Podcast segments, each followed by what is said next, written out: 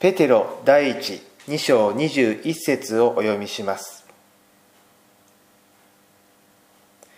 あなた方は実にそうするようにと召されたのである。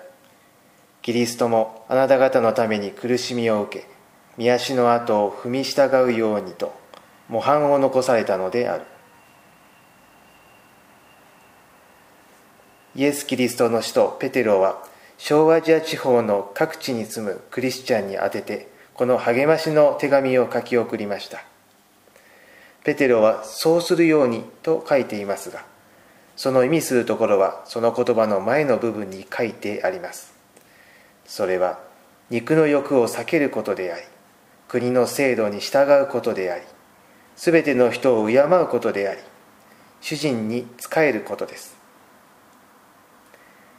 これらのことは根本的には正しいことでありますが時にその言葉に従うことが難しく感じることもあるのではないでしょうか。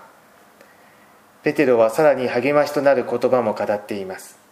それはキリストもあなた方のために苦しみを受けられたということです。キリストの生涯と語った言葉は4つの福音書に記されています。それはまさにペテロが進めた言葉の通りの生涯でした。しかしキリストは彼に敵対する人々に苦しめられ最後に十字架の死を遂げられました。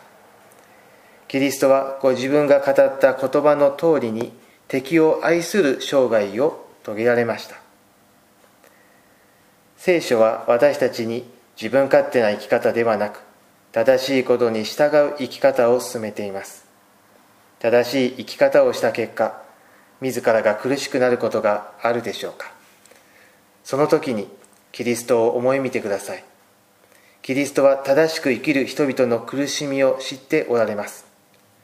キリストは私たちの立場に立ち私たちを守ってくださるお方です。ご一緒にお祈りいたしましょう。天の父なる神様私たちは聖書を読むことで正しい生き方を教えられます。聖書の言葉は私たちの心に深く入り込みます。どうぞ聖書の教えに従う私たちを助けてください。あらゆる苦しみから救われてキリストの道を歩むことができますように。イエス・キリストのお名前によって祈ります。アーメン。